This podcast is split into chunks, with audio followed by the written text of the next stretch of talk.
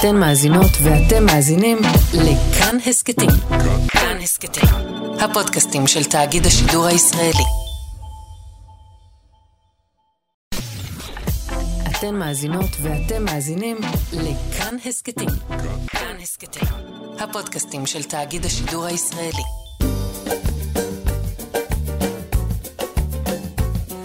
שישים החדש, עם איציק יושע. לחיות בגיל השלישי.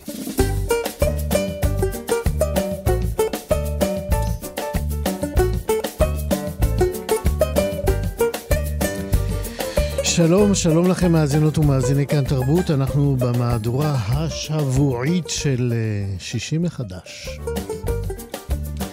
עוד מעט אה, נדבר על הצגה נהדרת, ושמה סבתא סורגת, נדבר על חיבוק אקטיבי, נדבר עם שני סופרים שחיכו לגמלאות כדי לכתוב את ספרי הביקורים שלהם. אנחנו נדבר גם על האותיות הקטנות והמוקשים שיש בחוזים שחותמים עליהם בכניסה לדיור מוגן.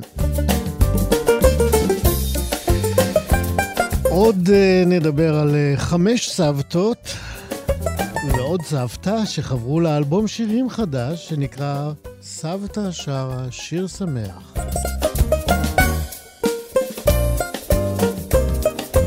וגם uh, נדבר על אפליקציה לטיפול בכאבי גב באמצעות בינה מלאכותית, וגם על המלצות הוועדה הבין-משרדית לטיפול באוכלוסייה הבוגרת. יש שם הרבה המלצות, הלוואי וחלק אה, קטן מהם ייושם. תהיה לנו גם אה, מוסיקה ותיקה מראשית הפופ הישראלי, ככל שנספיק.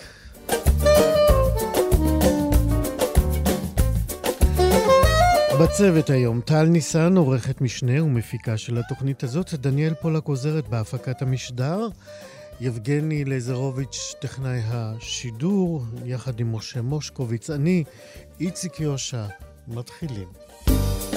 שישים החדש. אנחנו אה, נספר לכם עכשיו, אה, עד שהמרואיינת הראשונה שלנו תהיה איתנו, אה, שבשקט בשקט ככה משוטטת לה ברחבי הארץ אה, סבתא סורגת, שהיא בעצם הצגה נהדרת בחיכובה של אה, אה, אסתי זקהיים, שגם אה, זכתה על כך, על ההצגה הזאת, בפרס השחקנית הטובה ביותר בפסטיבל חיפה. נספר לכם שמדובר בעיבוד, בעצם בעיבוד לספר של אורי אורלב, שעשתה הדס גלבוע. אני אקרא לכם מה כותבים על ההצגה הזאת אה, כשמזמינים אותנו אה, לראות אותה. אה, ביום אה, סגריר, בבוקר קריר, עוברת סבתא לגור בעיר. אין לה בית, לא שטיח ולא נעליים חמות, אבל יש לה המון צמר ושתי מסרגות. אחרי שבחריצות היא סורגת לעצמה חפצים, מתפנה היא לסרוג גם שני נכדים חמודים. הכל יפה ונעים ונחמד, אבל מה יקרה כשלבית הספר יגיעו שני ילדים עשויים מבד? אגדה עשויה מצמר וחוט על אהבת אדם וגם קצת על סובלנות. זה מה שאנחנו יודעים על uh, סבתא סורגת ההצגה, ואנחנו עכשיו עם כוכבת ההצגה, אסתי זקהיים. שלום אסתי. שלום, בוקר טוב. מה נשמע? האמת היא שממש סבבה. ממש סבבה. איזה יופי. היית בבריכה הבוקר? אה, לא, עדיין לא, אבל הייתי בטיפול וגמרתי את הרכבת ואני עכשיו הגעתי לחיפה. איזה הצלחה גורפת. תגידי... ממש, אני די מדהימה. תגידי, אני חייב להבין, למה סבתא פתאום עוברת לעיר, כאילו, אה, אה, מה, לא טוב לה איפה שהיא? ועוד עוברת עם ערימות של צמר. אמ, אני לא יודעת, מה זאת אומרת, אה, זו שאלה מאוד מוזרה. כי כאילו, אתה מתחיל באיזה... איפה אתה מתחיל? לא יודע, סבתא סורגת, אה, עוברת לעיר, אה, סורגת לעצמה נכדים, לא לנכדים, היא סורגת לעצמה את הנכדים. כן, כן, כי היא בודדה. אני חושבת שדווקא את השאלה הזאת, אף אחד לא שואל, כאילו, למה, למה היא עושה את זה. זאת אומרת, אני, אני חושבת ש... שמדובר ב, בסוג של בדידות פשוט, ש... שאנחנו לא נדון בה כי היא תעציב את כולנו, אה, איך הגיע, בוא, בוא נתחיל עם איך היא הגיעה למצב הזה שהיא לבד, מה קורה לה וזה, מה עבר עליה בשישים שנה האחרונות, לא. אבל אה, אה, אני חושבת שאחד הדברים זה שהיא מנסה באמת אה, בכוחות שיש לה, ובמקרה הזה זה המסרגות, אה, להשיג את הבדידות שלה. את יודעת מה, אולי באמת, אה, חיים. אולי הקדמנו באמת קצת את המאוחר. בואי נלך להתחלה. אה, אמרנו שזה עיבוד לספר של אורי אורלב, ובעצם הצגה שאתם החלטתם להעלות. כש, כשניגשתם לעבוד עליה, מה, מה, מה היה הסיפור? מה הדבר שהכי בלט לך, הכי משך אותך לעשות את, את העיבוד הזה? להעלות אותו. תראה, אני חושבת שהדבר ש, ש, שמבחינתי אה, הכי דיבר עליי היה באמת שמדובר כאן אה, לא, לא, על לא רק על, לא על הבדידות, אלא על קבלת האחר ועל סובלנות. זאת אומרת, שיש כאן ילדים, ו- ואני חייבת להגיד ש, שאחת ההצלחות הגדולות ש, ש, שהרגשתי הייתה שבת דודה שלי התקשרה ומה שהיא הלכה עם הנכד שלה בקנד, והם ראו אה, שני ילדים אה, בכיסא גלגלים, והוא אמר לה, סבתא, זה, זה, אלה ילדים סרוגים, נכון? ואני חושבת שאחד הדברים ש... אה, שהכי מקסימים בהצגה הזו, שבעצם הילדים הסרוגים האלה הם, הם, הם פשוט ילדים חריגים. וברגע ש, שהקהל של הילדים אומר, אנחנו אוהבים אותם, אנחנו מקבלים אותם, ואני שואלת אותם, אני אומרת להם, אם, אם יש ב, ב, ב, ב, בקרבה שלכם אה, ילדים שלא מקבלים אותם רק בגלל שהם קצת שונים, אז תתקוממו ות, ותלחמו, ו, והם כולם מרימים את היד עם הצמר ו, ו, ורוצים אה, אה, את הילדים הסרוגים, אז אני מבחינתי, אתה יודע, עשיתי את שלי בעולם ואני יכולה ללכת לשקט. אוקיי, אז עכשיו לא רק לא שהקדמנו אותו מאוחר, אלא קפצנו הרבה קדימה. מה קורה כן. באמת? איך מתחילה ההצגה? ההצגה מתחילה בזה שהמספר אה, אה, מדבר עם הילדים ואומר להם, אה, פגשתי את סבתא, ואז כולם נכנסים למין משחק תפקידים כזה, וסבתא נכנסת, אני נכנסת עם, עם עגלה ובתוכה כדורי צמר ומזוג מסרגות ענק. אה, ואז באמת היא, מחפשת דירה והיא לא מוצאת, היא הולכת בעיר, היא הולכת לנדל"ן, היא הולכת לחפש, היא מחפשת, לא מוצאת, ואז היא מתחילה לסרוג את הבית שלה. ו... ואחרי שהיא מסיימת לסרוג את הבית, את הרהיטים, את התנור, את האמבטיה, את ה... אפילו את השירותים, אה, היא, היא סורגת, אה, והכל נכנס לבמה במין קסם כזה. היא אומרת, אוקיי, אבל אני לבד, וזה לא, לא כיף להיות לבד. מה זה שווה שיש לי את העוגה ויש לי את התנור ויש לי את הכל, אני לבד. ואחרי שהיא שרה את שיר הלבד שלה, היא מחליטה לסרוג נכדים. והיא סורגת לעצמה אה, נכד ונכדה, ואז הם מתחילים לשחק, ואחרי זה היא אומרת, אוקיי, הולכים לישון, תפתחו שיניים וכולי, שרה להם שיר ארז בבוקר, היא סורגת להם תיקים, ילקוט מספרים לבית ספר, וכשמגיעים לבית ספר לא מקבלים אותם, כי הם סרוגים. כן. אז היא לוקחת אותם לעירייה, ובעירייה אומרים, מה פתאום יודעים זכויות? היא לוקחת, היא, היא סורגת מסוק, והם נוסעים לקריית הממשלה, והיא נפגשת עם אה, ראשת הממשלה, ועל הדרך עושים גם הפגנה, אה, כי הוא אומר, מה פתאום את לא הולכת לראש הממשלה? ואז כל הילדים ביחד מפגינים, ראש הממשלה, ראש הממשלה. ובגלל זה גם שיעור לאזרחות, אני מכינה את הדור הבא של בלפור. תשמעי, כאילו התכנים נורא נורא עצובים, אבל זה נשמע נורא כיפי בסך הכל המסע הזה של הסבתא. זה נכון. יש שם המון פנטזיה וחלומות וכוחות על אפילו.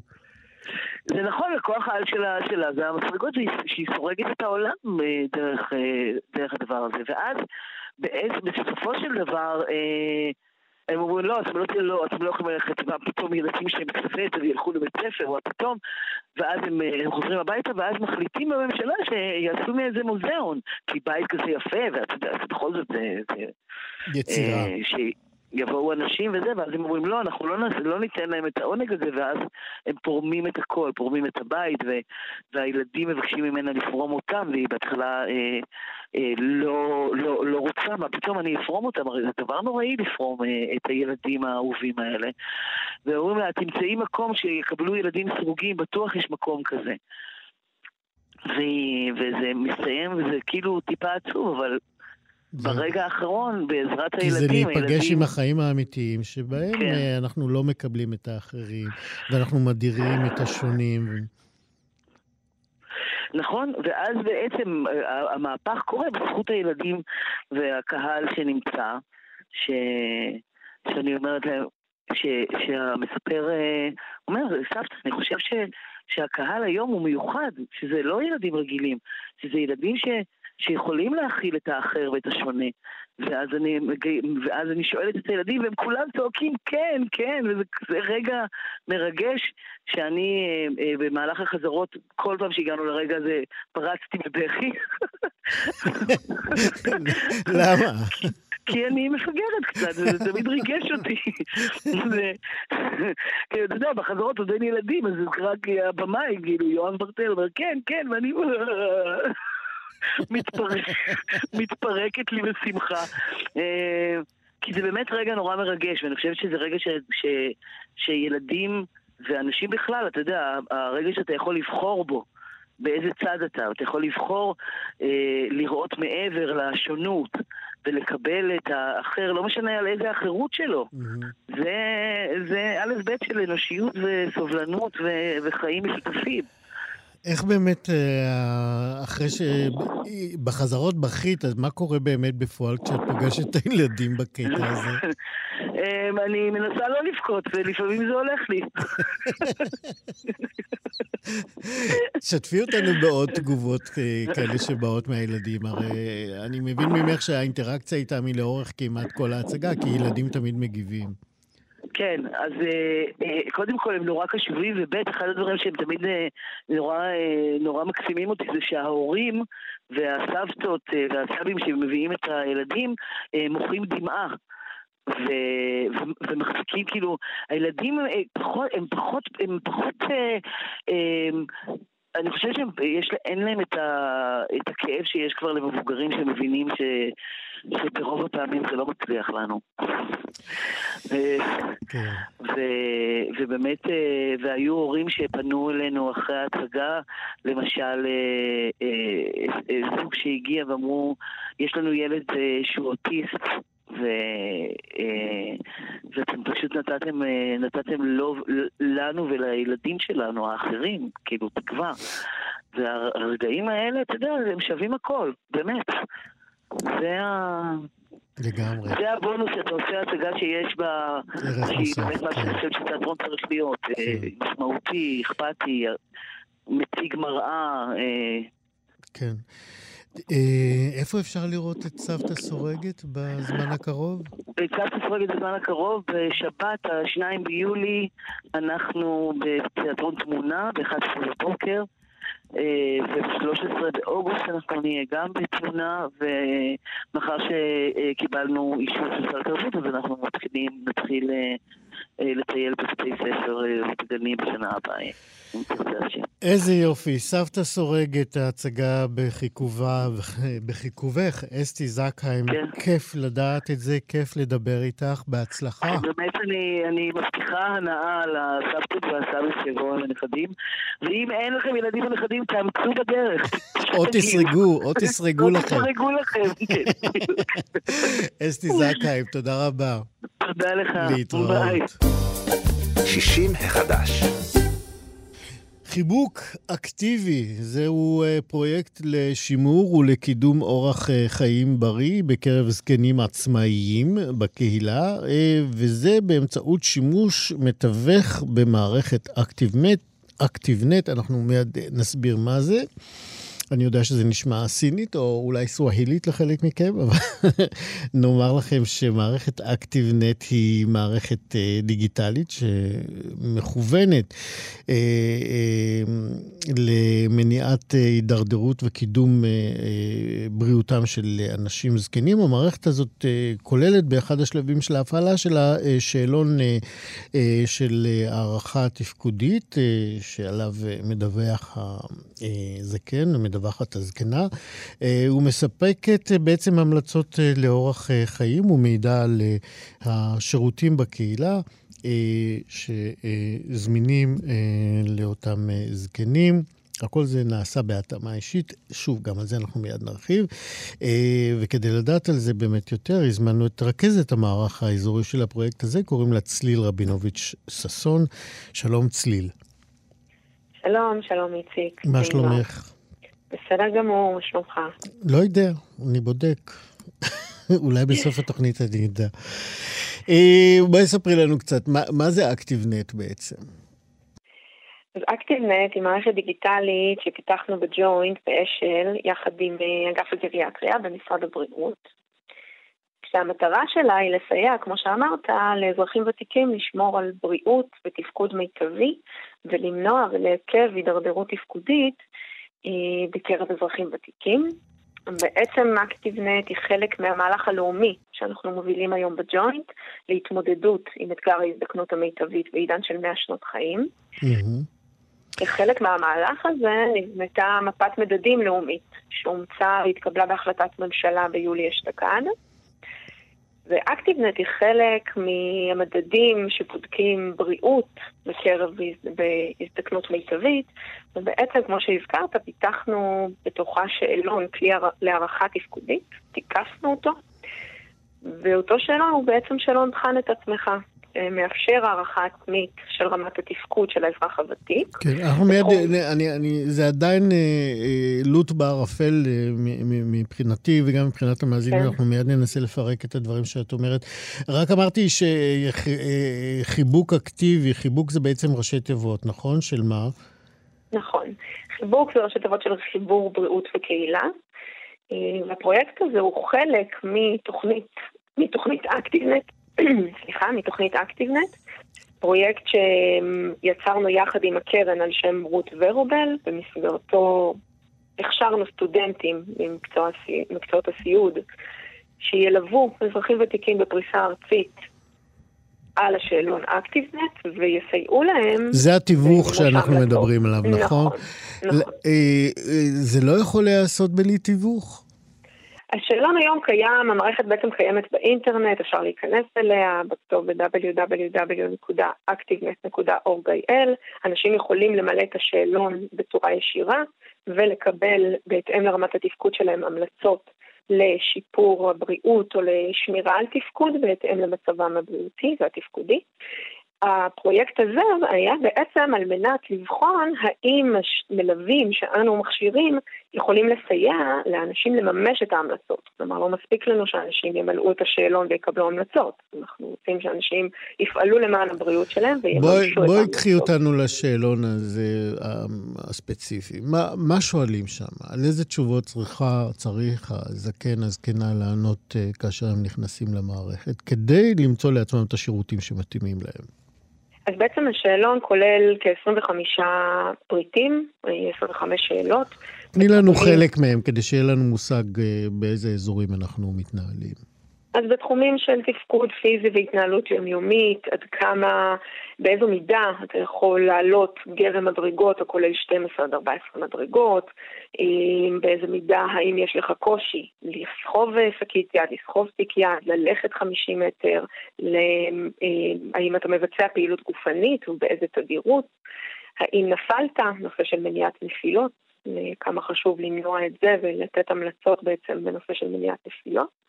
מעבר לנושאים הפיזיים, נושאים, אה, שאלות שנשאלות בנושאי בריאות, מה, עד כמה אתה מעריך את רמת השמיעה שלך, האם יש לך קושי בראייה, שאלות שמתייחסות לתזונה, וגם בהיבט כמובן של תפקודי זיכרון וחשיבה, והיבט הרגשי החברתי. המערכת בעצם שואלת גם על הצרכים של האזרחים הוותיקים וגם על הרצונות, מה היית רוצה לעשות, איזה מידע היית רוצה לקבל, איזה שירותים היית רוצה לקבל מהסביבה בה אתה מתגורר. אוקיי, okay, אז, אז אנחנו מבינים פחות או יותר איזה אזורים uh, מעניינים uh, אתכם כאשר אתם uh, מנסים uh, בעצם לתת מענים ל, ל, לאותם זקנים. Uh, הפרויקט הזה, אם אני מבין נכון, גם לווה במחקר, נכון? נכון. שהשתתפו בו כמה? 70 וכמה זקנים? 77 זקנים השתתפו במחקר. בפרויקט mm-hmm. עצמו השתתפו כ-200... מה בא לבדוק המחקר?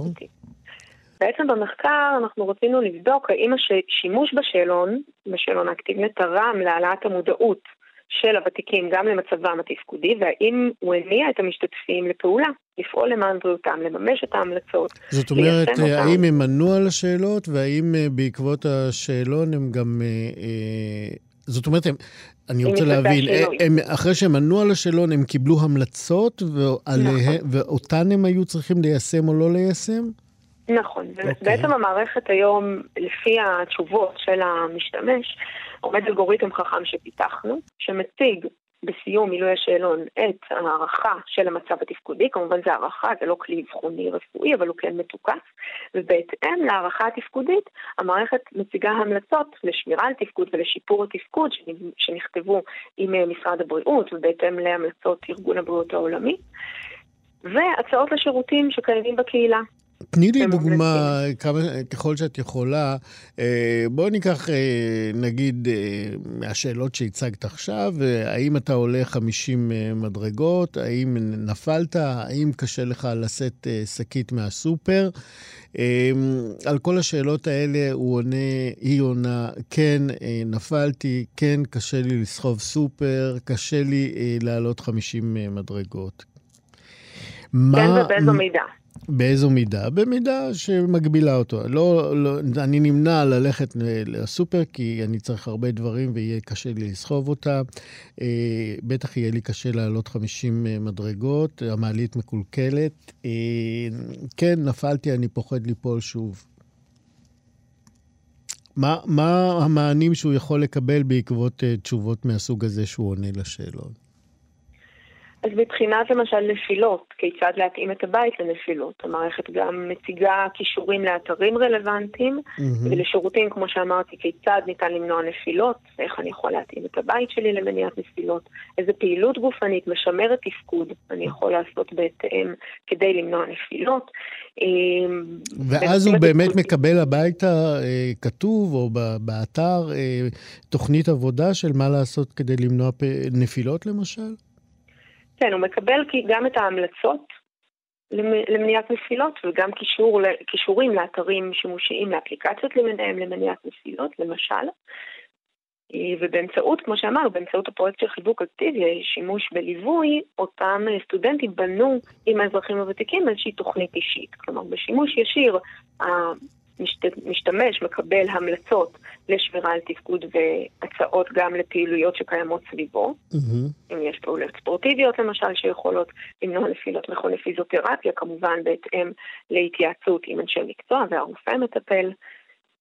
ובאמצעות בעצם מלווים שאנחנו מכשירים היום ברשויות, כמו שהכשרנו בפרויקט שהזכרנו, של חיבוק אקטיבי, המלווים היום אה, מלווים את האזרחים הוותיקים ויכולים גם לסייע להתגבר על החסם הטכנולוגי, כי אנחנו יודעים שלא כולם יכולים לגשת ישירות ויש להם את הידע הטכנולוגי להשתמש במערכת כזו ואת האמצעים הטכנולוגיים.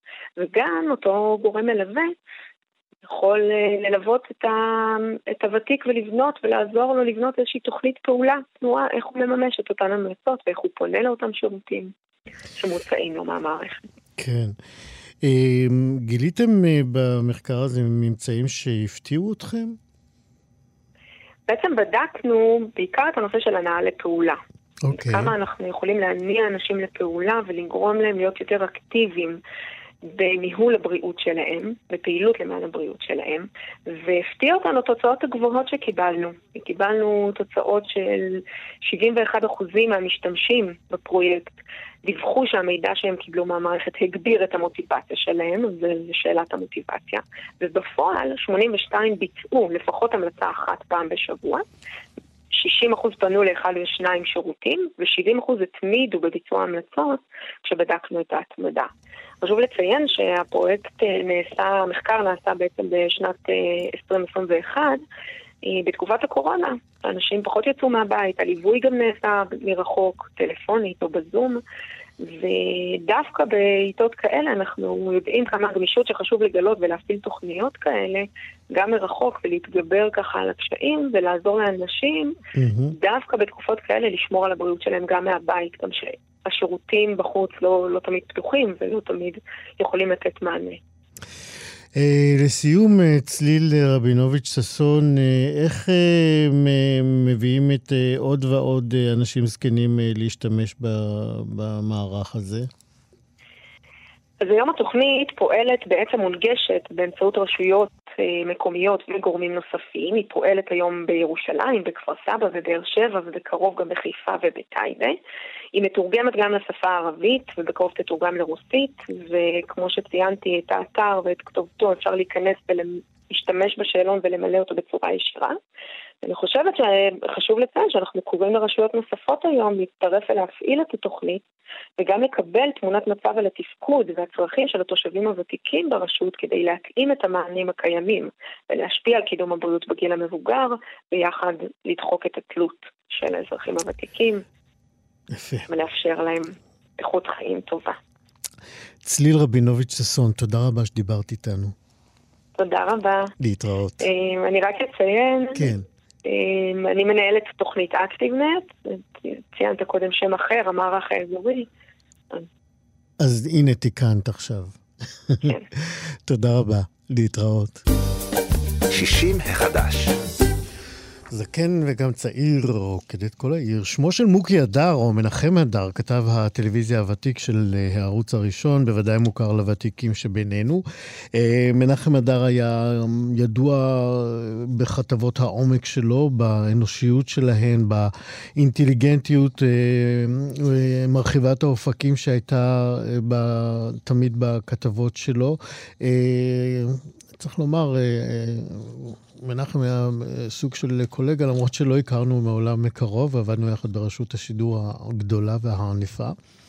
אה, מנחם גם היה מעורב אה, בעשיית סרטים דוקומנטריים רבים, הוא גם זכה בפרס רשות השידור על אחד הסרטים האלה, הסרט התיעודי רחוק מהעין, רחוק מהלב. מוקי, כך קוראים לו כולם, הוא כבר בן 76 ורק לאחרונה התפנה בעצם להוציא את ספרו הראשון, ששמו כמעט מתבקש, כתבנו, זה שם הספר. Uh, הספר הזה הוא בעצם uh, אסופה של uh, טורים שמנחם אדרק פרסם במשך כעשר שנים במגזין אבן שוהם. הספר הזה הוא יצא ממש לאחרונה, ואני ממש שמח לומר שלום למנחם מוקי אדר. שלום רב. ברכות על הספר. תודה רבה, והתרגשות כמובן. אני בטוח. Uh, תשמע, אם, אם קראתי נכון uh, ממה שקראתי בספר, אתה בעצם uh, מביא לנו בין השאר... אה, בסיפורים עצמם, אתה מתייחס גם לאירועים מקומיים וגם לאירועים אה, עולמיים, אבל תמיד תמיד באמת מהזווית הייחודית שייחדה אותך כל השנים האלה אה, בעבודה שלך העיתונאית. אז אתה יודע, פשוט קח אותנו אל אחד האירועים, אתה יודע, אפילו מבחינת כותרות שאתה נותן, אתה שואל בנייר שאתה כותב על הספר, איך טומי לפיד הגיב לחריגה מהנהלים של כתב טלוויזיה נמרץ שעשה כתבה על אריק שרון. עכשיו אתה תסביר מיהו הכתב, אה, מה טומי לפיד הגיב ולמה ואיך הוא הגיב. הסיפור מתחיל מסברה ושתילה, שאריק שרון אה, נתפס כאחראי לסברה ושתילה, והיה הפגנת ה-400 אלף המפורסמים. בכיכר מלכי ישראל דאז.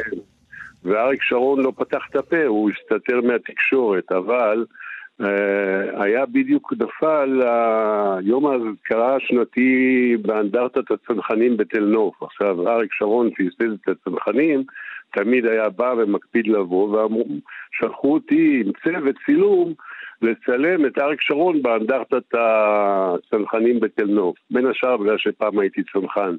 ואריק שרון חשב שהוא מגיע למקום שידידיו הצנחנים אה, כאילו אה, יהיו בעדו, ייתנו לו... או יגנו עליו, אבל מה שקרה, ואנחנו מצלמים את זה, זה שהתחילו לצעוק מתוך הקהל של הורים שכולים ושל הצרכנים ותיקים, צעקו לו רוצח, רוצח, רוצח. זה היה זעזוע רציני, והכל נתפס במצלמה, וכמובן זה סקופ, זו הופעה ראשונה של אריק שרון אחרי סברה ושתילה, והנה אפילו חבריו הצנחנים קוראים לו רוצח. כן. אז אה, כמובן ידעתי שיש לי חומר טוב, אבל אז uh, הטלוויזיה הייתה בשחור לבן וצולמה בפילים, והיה צריך למהר ולהגיע לאולפן, כי זה כדי לפתח אותם, כן. כדי לפתח ולערוך את הכתבה, וזה הכל בידיים, זה לא כמו היום עם אלקטרוניקה. אז אני נשארתי שם עוד כמה זמן בטקס הזה, ולפני סיום הטקס, אה, כדי שלא להיתקע בפקק, אז דרך אגב לא היו אוטוסטרדות כל כך, mm-hmm. אז יצאתי לפני שהטקס הסתיים ורצתי למערכת, טסתי הכי מהר שאפשר, הכנסתי את החומר לפיתוח, אחרי זה לעריכה והכל בריצה מול הדדליין שזה תשע בערב. וממש הגעתי בשנייה האחרונה לשידור, וכמובן שהכתבה שלי אה, על הפגישה של אריק שרון והצעקות רוצח אה, פתחה את המהדורה, דרך אגב, באישורו של טומי לפיד שהיה אז מנכ"ל רשות השידור ובברכתו של יאיר שטרן שהיה מנהל החדשות וזה עשה כמובן סקופ גדול, למחרת כל כותרות העיתונים אה, היו אה, פתחו בכותרת ראשית על, ה, על האירוע הזה, ואני בא למערכת מבסוט, ואתה יודע, עם חזה נפוח, הבאתי סקופ, mm-hmm. ואז אני מוזמן לדיון אה, אצל מנכ"ל רשות השידור, אה, טומי לפיד. מה מתברר? כששודרה הכתבה ואחרי זה כל, ה... כל הפרסום, אריק שרון צלצל לטומי לפיד ואמר לו, תגיד, למה הכתב שלך אה, לא צילם אותי אה, בסוף הטקס, באו אליו כמה צנחנים ולחצו את ידיו ועודדו אותו, כאילו היו בעדו. למה זה לא הופיע בכתבה? אז אני יושב ומסביר להם, תשמעו חבר'ה, אני יצאתי לפני הסוף בגלל שלהגיע לשידור זה הכי חשוב. ואם הייתי נשאר שם ומחכה עד שיפנו את כל המכוניות והפקק שתמיד יש אחרי כזה אירוע, לא הייתי מגיע לשידור, ואחת המשימות הכי חשובות של כתב שטח זה להגיע לשידור. בוודאי כשיש לו סקופ כזה ביד. כן, והסברתי את הנתונים, יושב שם יאיר שטרן ואומר, כל הכבוד מוקי, עשית החלטה נכונה. יושב טומי לפיד ואומר, אתה יודע מה, אתה צודק, זה היה חשוב שעזבת לפני הזמן, ואני חושב שנגמר הסיפור. לא, למחרת בבוקר אני מקבל מכתב נזיפה ארוך מטומי לפיד, כי טומי לפיד רצה לרצות את כן. אה, אריק שרון, כן. שאז אה, הוא היה... אה, טומי לפיד היה נציג הימין, ואריק שרון היה...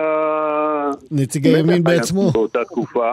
כן. אז מה שהיה בישיבה התבטל נרחק, אבל מה שהיה למחרת זה מכתב שאני דרך אגב מאוד גאה בו, של נזיפה, למה לא נשארתי עד סוף הזה, וצילמתי גם את אותם חברים של... שניגשו ולחצו יד לאריק שרון. כן. וזה מראה לך בעצם אה, תקופה מסוימת שרשות השידור, לא, לא רק זה, אבל תקופות ארוכות, שהיא הייתה מאוד מושפעת מה... מה... פוליטיקאים, אה, שזאת אה, בעצם אחת הסיבות להקמת התאגיד שממנו, שבו אנחנו משדרים היום, המעורבות היתר. אני אגב מוכרח להגיד ש... אני ממש נהנה מהערוץ 11 והתאגיד והאווירה שמה ומה שעל המסך וברדיו. כן. הרבה הרבה יותר טובים מהימים שלנו. כן, אה, אין, אין פוליטיקאים, זה בהחלט ברור. הם לא יושבים על הטלפונים של המנכ"ל ולא של אה, עורכי המהדורות ולא של עורכי היומנים. זה תודה אה, למי שצריך להודות על כך שהם לא קיימים יותר באזור. יש, יש חולאים אחרים, אבל אתה יודע, המדינה שלנו מלאה חולאים. בוא נחזור לספר שלך, כתבנו. הספר הוא גם, אגב, קראתי בו הבוקר, הוא ממש אקטואלי, אני לא יודע כמה התכוונת לזה, אבל יש שם התייחסות לשדה התעופה בדמשק. רק אתמול בבוקר בעצם התפרסמה הידיעה שהוא חוזר אה, לפעילות אה, אה, ושיקום, אחרי שכנראה הסורים הבינו את הרמז בהתקפות של ישראל עליו. איך, איך כתבת דווקא על זה ב, בספר? אני, אני כל... שבועיים שלושה שהיה לי את הטור האישי, אז התייחסתי לאירועים, והאירועים האלה היו אז התקפות בסוריה, אומנם לא על שדה תעופה, אבל היה אותו סיכון עם הרוסים ועם הזה, ובעצם אמרתי, חבר'ה, תבדקו טוב אם זה שווה, האם כל אה, הפגנת אה, עוצמה צבאית אה, תמיד משתלמת. זה, כמו שאתה אומר, הגלגל סובב, אותם נימוקים שהיו אז לפני, אני מניח, לפני חמש שנים או משהו כזה, כשהתחילו כן. הפצצות, הם רלוונטיים גם היום. בדיוק, זה ממש נראה כאילו כתבת, השלמת את הספר לפני יומיים, אה, ולא היא, אבל אה, אתה יודע, המציאות באמת אה, לפעמים מגלגלת אותנו למקומות. אני רוצה להיאחז בעוד אירוע שאתה מזכיר כאן בספר. כתבת טור, אחד הטורים האלה, שהם בעצם ממלאים את האסופה הזאת.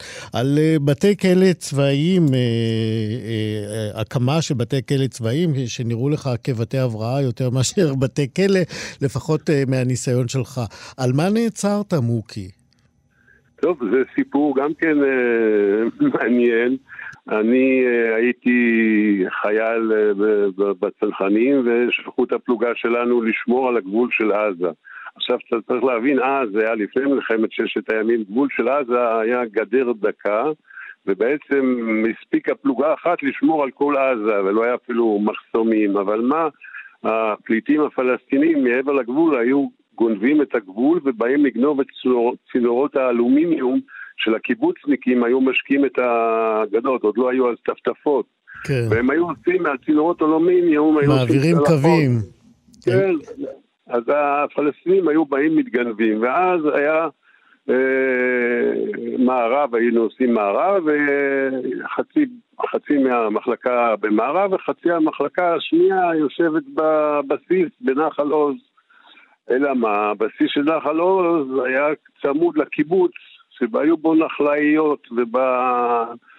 בהזדמנות הזאת של... אה, שהיינו כיתת כוננות, וזה ממש היה את הקיבוץ, אז היינו הולכים לבקר את הנחלאיות. והמתחם הזה לי, ובאחד הפעמים אה, היה חשד ש... שהמערב אה, יורה, או משהו ירה באוויר, לא, לא קרה כלום במיוחד, אבל הזעיקו את כיתת הכוננות, ואני הייתי אצל הנחלאיות, הייתי אז סמל. תתבייש, מוקי. תתבייש. נכון, אבל זה היה, זה היה נורמה, תבין, זה לא היה זה, מחבלים, זה היו גנבים. ולא, אוקיי. אבל הסיפור המדליק זה שאחרי זה כמובן נשפטתי ועליתי למשפט אצל הסמג"ד שהיה דן שומרון, שאחרי זה גם היה רמטכ"ל. כן. אז הוא היה אה, סמג"ד של הגדוד. ואני נכנס בפנים והוא אומר לי, טוב, אתה הולך ל-35 יום אה, מעצר אה, על זה ש... שלא היית בכוננות, לא עמדת בכוננות, אלא הלכת לנחליות, שדרך אגב, זה היה כמה מטרים מה... מהבסיס. ואז אה, אני תפסתי אומץ, קרקר לי באמת בבטן, אמרתי, אדוני הסמג"ד, אני לא מוכן להישפט בפניך כי אתה לא שומע אותי, וישר נפתח משפט, כבר קראת את העונש והכל, ובכלל לא התנהל כאן משפט. אז הוא והרס"ר ממש התרכזו ואמרו, תדע לך, אם אתה מסתרב לשפט בפניך, נשלח אותך לכלא ארבע. יש לך דקה להחליט. אמרתי, טוב, אני כבר בסוף השירות, לא כל כך דאגתי בכלא הצבאי, אבל דאגתי במה שנקרא קיר הדפוק, כי אז מי שישב נכון, בכלא צבאי היה... מחזיר את הימים האלה, כן. להמשיך ולשרת עוד ימים. אז אמרתי, לא, בסדר, אני, אוקיי, אני אלך ל... לא אכפת לי ללכת לכלא ארבע, אני, יש לי, הייתי שנתיים חייל טוב, מה פתאום אתם אה, דופקים אותי על כזאת שטות? כי באמת לא קרה כלום. אז ישב הרס"ר והחליט שאם שולחים את זה לכלא ארבע צריך איזה משהו רציני. וחיפש בספר החוקים של צה"ל ומצא סעיף בריחה אל מול פני האויב. כלומר, זה המקרה שבו נגיד חייל אה, עם, תד... עם המכונת ירייה בורח והחזית נופלת בגלל שהוא ברח וזה. היחידי שנשפט לפי בריחה מול פני האויב זה היה הש"ג בליל הגלשונים בגליל. כן. ודרך אגב, מזה... נולד המושג. הביטוי, אה, אתה יודע, להפיל את זה על הש"ג, כן. מוקי, אנחנו לצערי צריכים לסיים, אה, אני יכול... אני רק אסיים בסיפור. בזה שעם התלונה הזאת על בריחה מול פני האויב, הגעתי לכלא ארבע, שם היו לי גם הרבה הרפתקאות, אבל כשזה הגיע לפרקליטות הצבאית, היא אמרה, מה, הם השתגעו שם?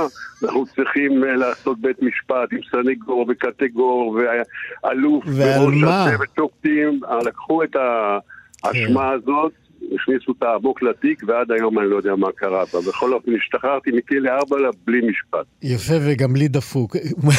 מוקי... בלי דפוק הכי חשוב. מוקי כן, הדר, מנחם הדר, כותב הספר, כתבנו, שיצא ממש עכשיו. אגב, זו הוצאה עצמית? כן, הוצאה עצמית, כן. ואם מישהו רוצה לרכוש, יתקשר אליי, אני אשלח לו בדואר. יפה. אה, מוקי, מנחם הדר, תודה רבה שדיברת איתנו, ובהצלחה עם הספר, כתבנו. תודה רבה. להתראות. ביי. 60 החדש. עכשיו אנחנו אה, עם אה, משבר הדיור. אה, משבר הדיור, אתם יודעים, גרם, הוא ממשיך לגרום בעצם מצוקות חיים לכל התושבים בישראל, אבל דיירי הדיור המוגן חווים את הקושי הזה גם מכמה היבטים נוספים.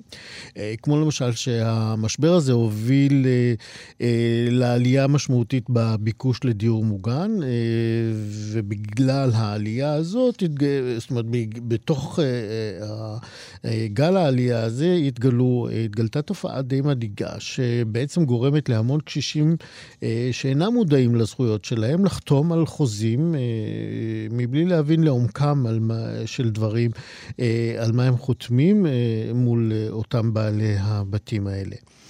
לאה שץ אה, סופר היא יושבת ראש עמותת דיירי הדיור המוגן, והיא כבר נאבקת אה, המון זמן למען זכויות הדיירים אה, בדיור המוגן, וגם הפעם אנחנו הזמנו אותה כדי להאיר את הכשלים האלה בעקבות המגמה הזאת החדשה, ובטח יש לה גם המלצות על איך מתגברים על המכשולים האלה.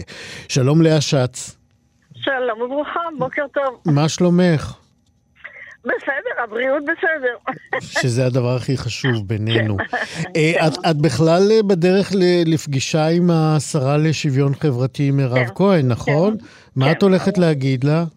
או, אני הולכת אה, להיוועץ בה ואולי להיעזר בה, אולי היא תעזור לנו להוציא מהבוץ את התקנות שלנו, שאנחנו לא מצליחים להזיז אותן בתוך כל הבירוקרטיה הממשלתית. אולי אפילו עכשיו, ברגע האחרון, ניתן יהיה לעשות משהו. כדי סוף סוף לסיים את החקיקה של אה, חוק הדיור המוגן, של התקנות, כן. אה, שבלעדיהן אין הוצאת רישיונות לבתים. כן. כרגע זה אני, המצב. אני מקווה שתספיקו, למרות שאני מאוד מסופק בלוח הזמנים הקצר שנשאר לנו עם נפילת הממשלה הזאת. אז, אז בואו בזמן הקצר שיש לנו, לך ולי, אה, ננסה להבין. אני מבין מהפרסומים שחלה עלייה של אה, 30% בביקושים למעבר לדיור מוגן, נכון?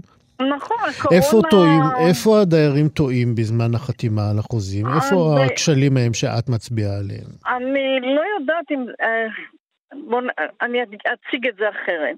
החוזים הם גלויים, אוקיי? החוזים כתובים בצורה מאוד מאוד מפורשת. אוקיי. אני רק חושבת שאנשים לא, כשהם באים לבחור את הבית המסוים, לא תמיד יודעים אה, לשים לב לאחוזים המיוחדים. כל בית קובע אחוזים אחרים אחוזים של של מה? אחוזים של מה? העלאות, של העלאות ושל שחיקה.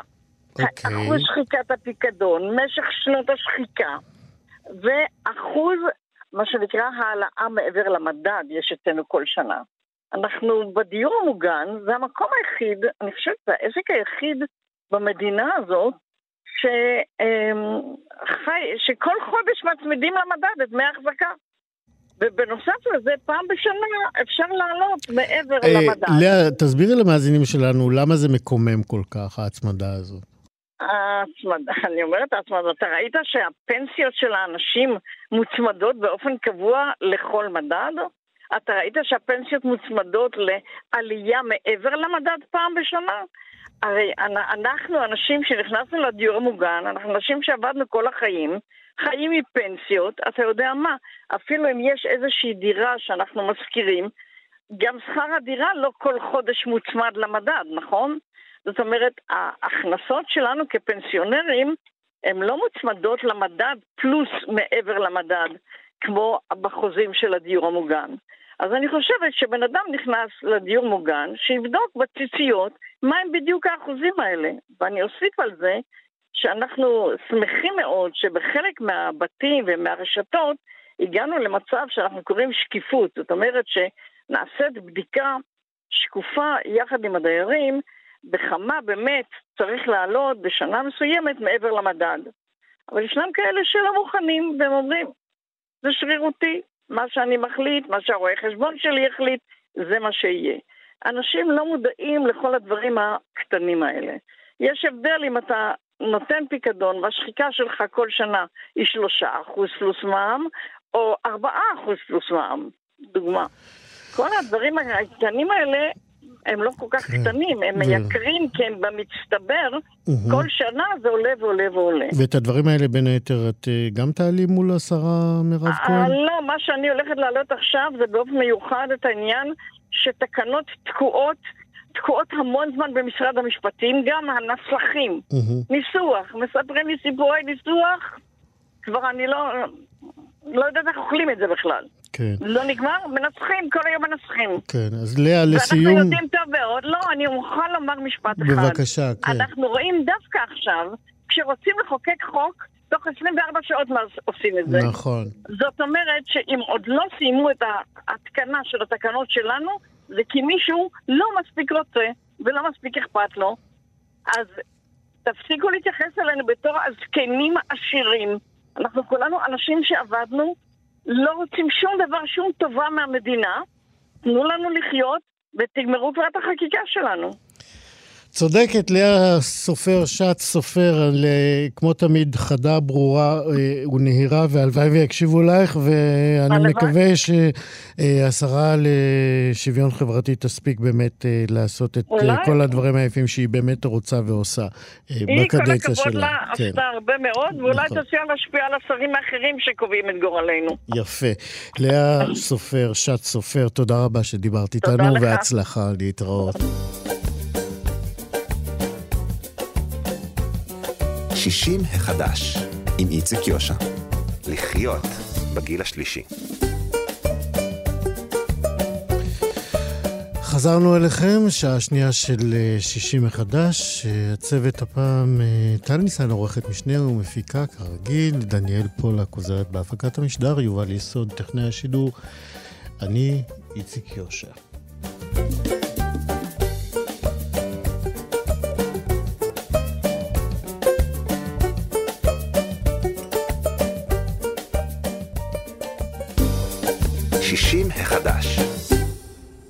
העלייה בתוחלת החיים בישראל מחייבת uh, התארגנות uh, שתבטיח uh, שההזדקנות של אוכלוסיית הזקנים תהיה מלווה בשימור uh, איכות החיים שלהם, והאיכות הזאת, uh, אנחנו יודעים, uh, uh, מכילה בתוכה את uh, רווחתם החברתית והנפשית של הזקנים, וגם את התפקוד הפיזי והקוגניטיבי שלהם, וגם את העצמאות התפקודית שלהם. כל הדברים האלה צריכים... Uh, לעבור אה, איזשהו אה, ניטור אה, כדי להבטיח שהם יתקיימו. כדי להבטיח באמת את, ה, את כל אלה, דרושים, דרושה בעצם התארגנות לא רק של גופים פרטיים ואחרים, אלא בעיקר של המדינה והמוסדות הרלוונטיים מבחינתה. בינואר האחרון החליטו שרי הבריאות אה, והרווחה והביטחון החברתי להקים צוות בין-משרדי שיבחן את כל המענים האלה שניתנים היום לאוכלוסייה. אה, הוותיקה, ובתחילת אה, החודש הזה ממש, הצוות חזר עם המלצות, וכדי להרחיב עליהם אנחנו הזמנו את ניר קדר, שהוא אה, ראש הצוות הבין-משרדי הזה וסמנכ"ל אסטרטגיה ותכנון במשרד הרווחה והביטחון החברתי. שלום, ניר קידר. שלום, איציק. אז אה, רשימת ההמלצות שלכם, אה, ככה עיינתי בה, היא רחבה מאוד, אנחנו לא נספיק לעבור על כולן, אבל בוא ננסה ככה בעזרתך להתמוד... להתמקד בבולטות שבהן. יש שם למשל ראש פרק אחד של המלצות על אזרחים ותיקים שהם לא במצב סיעודי, מדגיש, לא במצב סיעודי. איפה הם לא מקבלים מענה לצרכים שלהם ומה הצוות שלכם אה, ממליץ?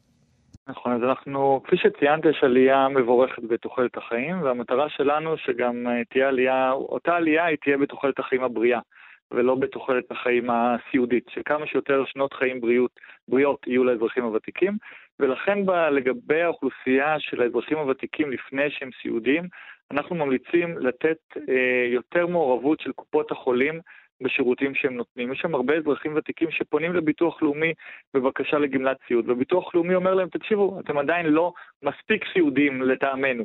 אה, לגבי אותה אוכלוסייה היום המדינה לא עושה שום דבר. אנחנו באים ואומרים לגבי אותה אוכלוסייה שהם בתחילת ההידרדרות התפקודית, הם עדיין לא מוגדרים סיעודיים, קופות החולים ייתנו להם סל מענים מיוחד כדי שיעזור להם לדחות את התלות ולשמור כמה שיותר על עצמאות בקהילה. כלומר, הקופות ייתנו שירותים, יותר שירותים ממה שהם נותנים היום, בזמינות טובה יותר, אה, וככה אותם אזרחים ותיקים יוכלו אה, לדחות ובתקווה גם למנוע את המצב הסיעודי.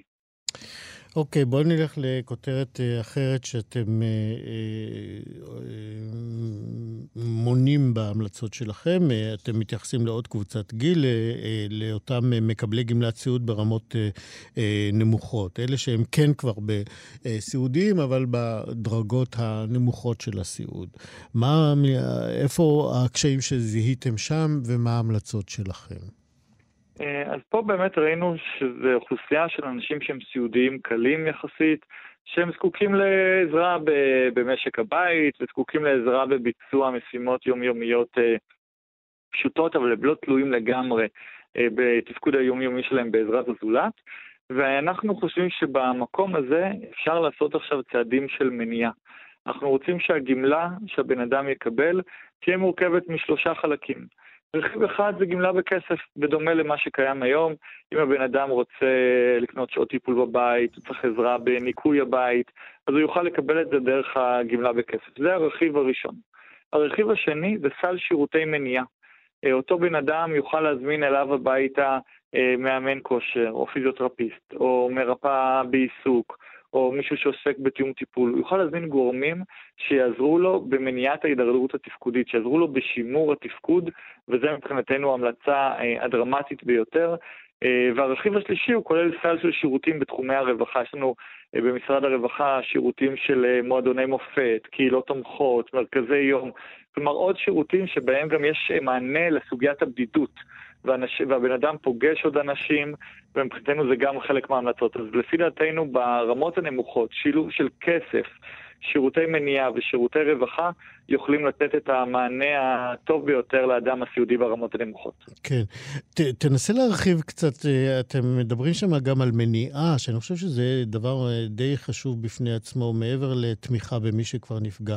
למה אתם מתכוונים אה, ו- ומה אתם ממליצים כאשר אתם מדברים על שירותי מניעה? מניעת פגיעות, מניעת הגעה למצב סיעודי? אז יש הרבה מאוד מקרים היום שאנשים אה, נופלים. זה לצערנו תופעה שכיחה בקרב אה, אזרחים ותיקים ככל שהגיל עולה, ואחרי הנפילה הראשונה גם לפעמים הנפילה השנייה מגיעה עוד יותר מהר. ופה יש שירותים שהיום מציעים למשל של אה, בדיקת אה, המצב בבית ולתת אה, המלצות בבית למניעת נפילות וסידור הבית והתקנת דברים בבית שיכולים לעזור לך במניעת נפילות.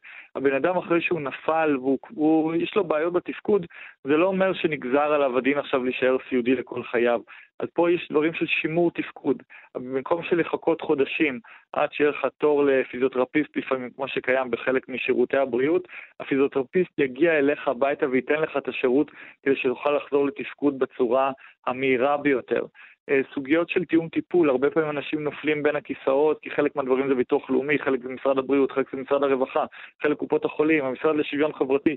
האזרח הוותיק, מרוב גורמים שנותנים לו טיפול, לא יודע באמת אה, לא, לצרוך את השירותים שלו ואת הזכויות שלו בצורה הטובה ביותר. ואתם ממליצים ו... בעצם לאגד את כל השירותים האלה תחת משרד אחד, או תחת מוסד אחד? מה אתם לא, ממליצים? אז, אז אנחנו לא ממליצים, בעבר היו המלצות לשים תחת גורם אחד.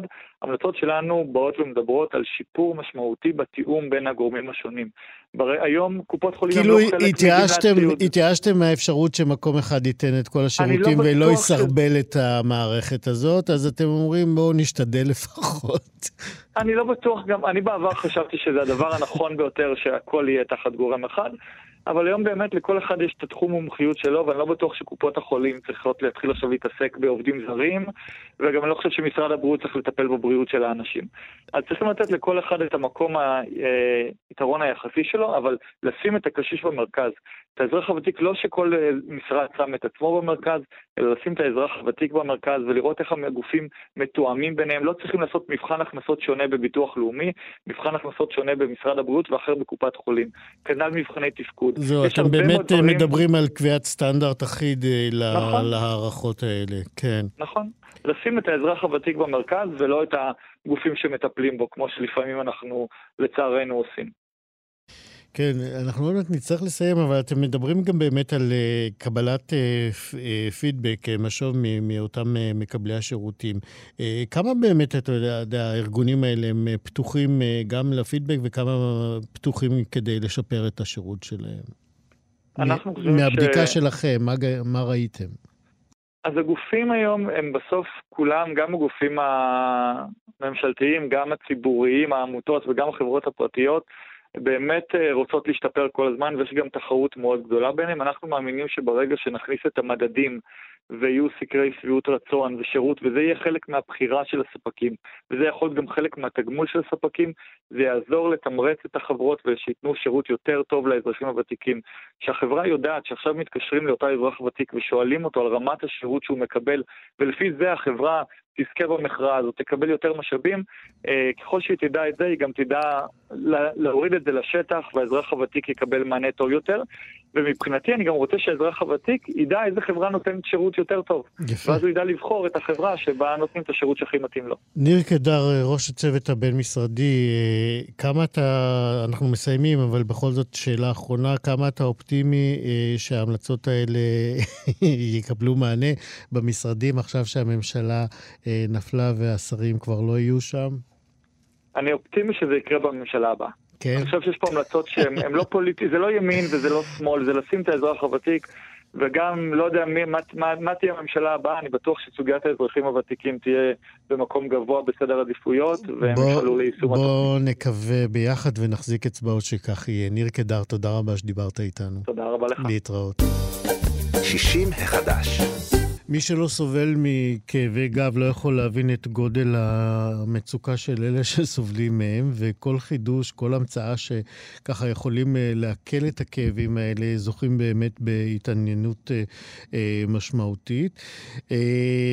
וכך שמנו לב שלאחרונה הופיעה בחנויות האפליקציות, האפליקציה אייפלנה, אני מקווה שאני הוגה את השם נכון, זאת אפליקציה שיישומון, כן? יש לומר בעברית יישומון. אה, אפליקציה שמשתמשת בבינה מלאכותית ונועדה בעצם לטיפול בכאבי גב וצוואר, אה, נועדה לשיפור היציבה והתנועה של הגוף ועוד אה, הבטחות מהסוג הזה שטובות גם לבני ובנות הגיל השלישי. וכדי לדעת עליה יותר, אנחנו הזמנו את מקס גומברג, שהוא הנציג של מי שפיתח את ה... האפליקציה הזאת, שיטת הטיפול הזאת, אלכסנדר אה, סרוקובסקי, שהוא גרמני, אה, והוא עומד מאחורי שיטת הטיפול הזאת. שלום, מקס.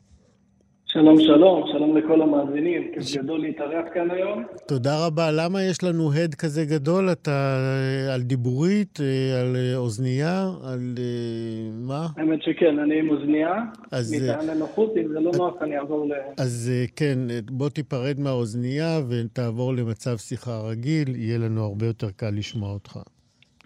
הלו. איך אתה... שומעים יותר טוב? אה, בוא ננסה, נראה.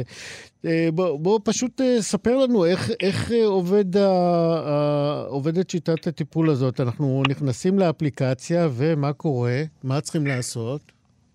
למעשה... זאת אומרת, אנחנו צריכים להגיד, כואב לי הגב, כן? אני נכנס לאפליקציה, מה אני עושה? יפה. קודם כל חשוב לי לציין, לתת טיפה רקע למאזינים. האיפלנה זה כמו שאמרת אפליקציה שהיא מבוססת בינה מלאכותית, מטרתה לעזור לנו עם אחת הבעיות היותר נפוצות בעולם, שזה בעיות גב וצוואר. למעשה אלכסנדר אה, סרוקובסקי שפיתח את הפתרון הוא אוסטאופד ופיזיותרפיסט מומחה. אה, בגרמניה יש לו שם מספר קליניקות, והוא טיפל בשנים האחרונות באלפי מטופלים. עכשיו במהלך אה, תקופת הקורונה, בעיקר הלקוחות מהגיל השלישי כמו שאמרת, נמנע מהם להגיע באופן פיזי לקליניקה. בהתאם לכך החליט אלכסנדר בעצם לקחת את השיטה שהוא פיתח, שיטת הטיפול שלו, ולהטמיע אותה ביישומון, כך שהלקוחות יוכלו להמשיך לקבל טיפול איכותי, יוכלו לסרוק את הגוף שלהם ולקבל תוצאות בלי להגיע פיזית לקליניקה. Okay? אוקיי? שזה מדהים, טיפול בשלט רחוק. בדיוק, בדיוק ככה. אה, עכשיו למעשה האפליקציה גם היא מאוד מאוד פשוטה לשימוש. אה, למעשה ברגע שאנחנו מורידים אותה, האפליקציה מדריכה אותנו שלב אחר שלב, איך אנחנו מבצעים את הצילומים. לצורך הדוגמה, אנחנו מבצעים שלוש תמונות, אוקיי? מאוד מאוד פשוט, כמובן עם מדריכה מלאה איך לבצע את הצילומים. זאת אומרת, אני נכנס לאפליקציה, ואז אה, היא נותנת לי הוראה להחזיק, למשל, את הטלפון החכם אה, מעל המקום שכואב. מה, איזה תמונות אנחנו צריכים לצלם כדי שהרופא ידע מה כואב לנו?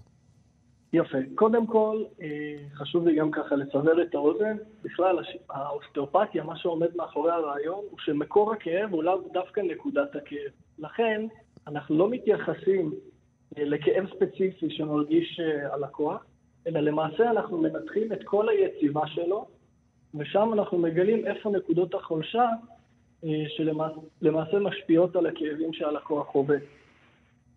אז התמונות... זאת אומרת, אם כואב לי, זאת אומרת, אם כואב לי בגב התחתון, יכול מאוד להיות שזה בכלל קשור, מה, בכתף השמאלית? לרגל. ברגל. זה בדיוק. כן, אוקיי. עכשיו, רוב הכאבים בסופו של דבר אנחנו חווים אותם כתוצאה משגרת החיים שלנו, כן? כי שגרת החיים שלנו היא לא סימטרית, נגיד את זה ככה.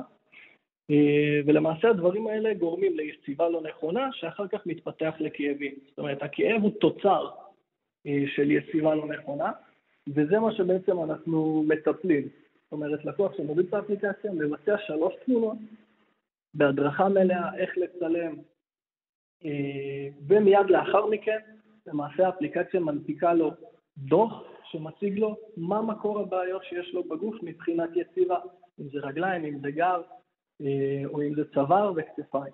מיד לאחר מכן, האפליקציה מנפיקה תוכנית אימון של שלוש דקות ביום בלבד, ספציפית בהתאם לנתונים של אותו לקוח.